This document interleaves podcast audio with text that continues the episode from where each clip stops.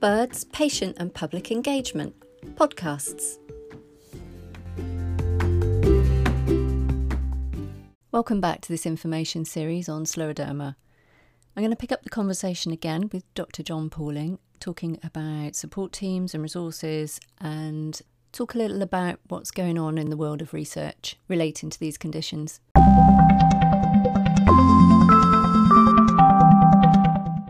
Talking about support teams outside of a clinic appointment, we mentioned SIUK is a really good resource for learning about the condition, but direct from the kind of like clinic, are there things like support from advice lines or nurse specialists? Yes, so all the major UK scleroderma centres have nurse specialists with expertise in the management of and investigation of patients with Raynaud's and systemic sclerosis. So we have two connective tissue disease nurse specialists, Sarah and Jahlia, and Sarah undertakes most of the work in the scleroderma programme. Mm. We have physiotherapist Jade Skates, who looks after a lot of our scleroderma patients. Sandy Durnham does a lot of our occupational therapy work. Julia Franks does a lot of our dietitian work. So we have individual members of the team who support different aspects of the scleroderma management. And within the respiratory team here in Bath, we have a major interest in pulmonary hypertension. And so there are research nurses and specialist nurses within the pulmonary hypertension team and administrators who help to maintain an excellent pulmonary hypertension service for our patients with scleroderma who develop that particular complication. So the broader team is absolutely essential, and it is important that people ask and see what's available, and that's something that we try and make sure that patients who need input from other experts can get that. And we're talking largely from a perspective of the RNHRD in Bath, and it might be that someone's listening to this who's in a different area, but hopefully what we're doing is we're helping to prompt them to ask those questions if they've not heard of these services that might be available to them, to see if they're available in their area, aren't we? That's right. Mm. And if you look at a map of the UK, there are scleroderma services quite broadly placed geographically across the UK. So most people live, within 50 to 100 miles of a centre with a particular interest in systemic sclerosis. Mm. And whilst, we have I have a particular interest in systemic sclerosis, I find myself referring patients with other autoimmune rheumatic diseases, such as Bechet's, up to Bechet's centres in Birmingham and London. And so rheumatologists are very comfortable working in a shared care capacity for many of patients with rare disorders, and I'm always delighted to get the input of, as I say, Bechet's experts. If I have a challenging patient, with Bechet's who I feel needs additional input. Yeah, it's good to hear. Thanks, John. I think we've talked about so much, and hopefully it's really, really useful. So thank you very much.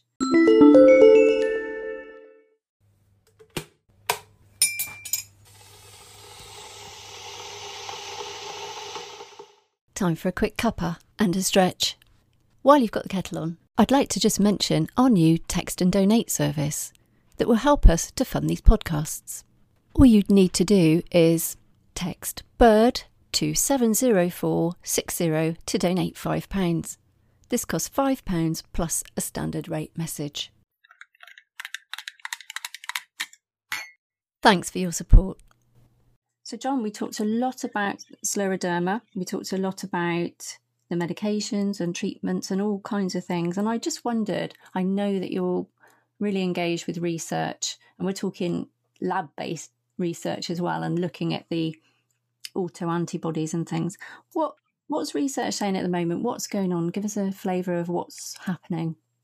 So internationally, I think we're right on the cusp of some major advances in systemic sclerosis. So, there's a lot of excitement within the community that we've already seen significant improvements in patient outcomes and how we manage aspects of systemic sclerosis. And we're hoping to see even bigger strides forward in the coming years and decade. Here in Bath, I have a particular interest in digital blood vessel abnormalities and systemic sclerosis, so managing Raynaud's phenomenon, digital ulcers, and investigating and understanding those conditions better. We talked earlier about nail fold capilloscopy, and I think what we're seeing at the nail fold is possibly telling us very important things about what's going on internally within the body. So again, linking up the relationship between the abnormal blood vessel size and function and shape in the fingers, maybe with what's going on internally, is an area I think is very important to better understand. And then one of the overarching research interests we have in Bath are around outcome measures. So you can't, develop new treatments unless you actually do have better ways in which you can measure problems of conditions, whether that's ankylosing spondylitis or psoriatic arthritis or systemic sclerosis. So a major research interest of my own is to develop better ways in which we can subjectively measure Raynaud's phenomenon and digital ulcers in terms of patient-reported outcomes, but also objectively measure these conditions using cameras such as infrared thermography and laser-derived methods for actually measuring the blood supply to the skin of the fingers and other parts of the body. Where do the outcome measures come from? Well, we've been working... and I've been leading a scleroderma clinical trials consortium working group to actually devise new outcome measures for measuring Raynaud's phenomenon and digital ulcers and systemic sclerosis. So in the past, we've generally borrowed outcome measures from other disease areas. So for example, when we measure function in systemic sclerosis, we'll often use a particular questionnaire called the HACDI, which actually was devised for people with rheumatoid arthritis, but has actually performed very well in systemic sclerosis. What I'm trying to do is develop really bespoke outcome measures that are grounded entirely in the patient's experience of systemic sclerosis when it comes to features such as Raynaud's phenomenon and digital ulcer disease. The hope being that the more closely that our questionnaires mirror the patient's experience, the more effectively we'll be able to pick up on little small changes or improvements that have occurred following interventions such as drug treatments, and hopefully that will be instrumental in devising new treatments that we can use to manage these conditions. Is that just an ongoing work, collecting those? Yes. So we've recently completed enrollment to a very large multi-centre study to validate a new patient-reported outcome instrument for Raynaud's phenomenon. So for that, we had to recruit nearly 450 people with systemic sclerosis from UK centres in Bath, Manchester, London, and then centres in the US at Pittsburgh, Johns Hopkins, Salt Lake City, and Michigan.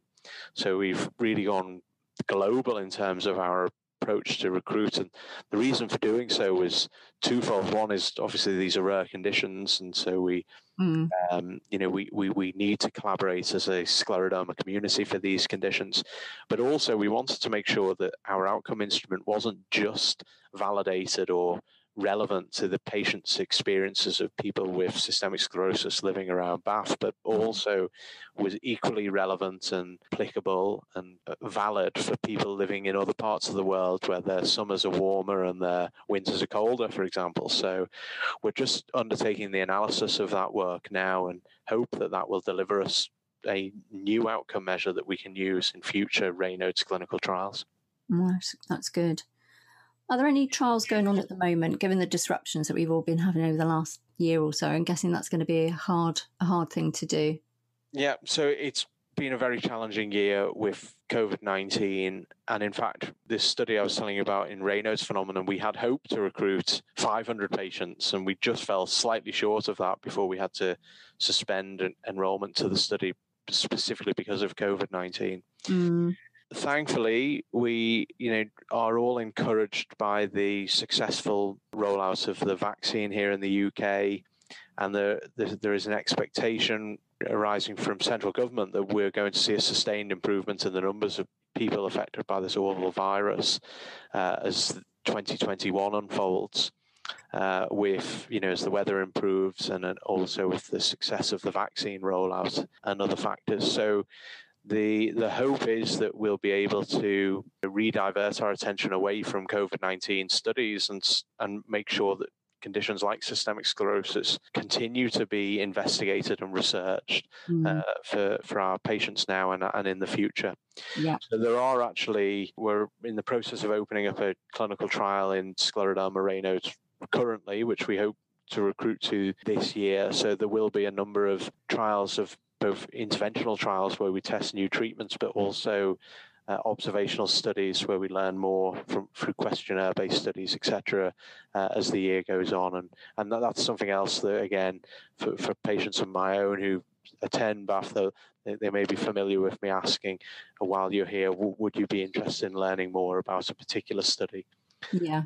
I'll just add here, because it's absolutely of paramount importance that no one should ever feel obliged to say yes to taking part in a study because that doctor's been nice to me, or I feel like I should help, or I'm obliged to do this. That they should never feel that way. So their decision to participate in any form of research should always be based on their understanding of what the study would involve and whether or not that's suitable to their current needs and what have you. So again, that's something to discuss with the team when they come along to the clinic. Absolutely, really important for people to understand that and to feel informed. So hopefully maybe later this year, 2021, we'll see some new trials and new ways of people engaging with research for scleroderma. And I guess in the meantime, the investigations under microscopes and in the lab continues. Mm-hmm. Brilliant. Thanks very much, John. Obviously, we want people to connect with BIRD and to sign up and subscribe to newsletters and things, because then when we do hear about these opportunities, we'll be able to put them out there and people will hear them and we share them on our social media. So for anyone listening who's not already subscribed, all the links will be in the show notes. So it's really important. Yeah, well, and actually, so some of the studies I was talking about in terms of the investigating the prevalence of scleroderma in the UK and diagnostic delay, that was partly funded by BIRD and partly funded by SRUK. Yeah. I just want to say thank you for your time, John. It's been really interesting talking to you and learning about this. And I think there's a lot of content there for people to listen to and re-listen to and hopefully share with other people that they feel might benefit from understanding it. So I really do appreciate your time. Thank you so much. It's been my pleasure talking with you, Mel, and I hope the people listening have found this helpful and learned a few things that they might not have known before. I absolutely think they will. But hopefully we'll speak to you again, John. Thank you very much.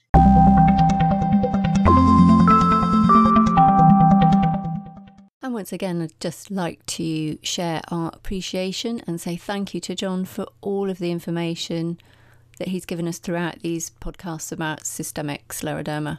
This podcast is supported by UCB, who have had no editorial control on the contents. Thank you, UCB.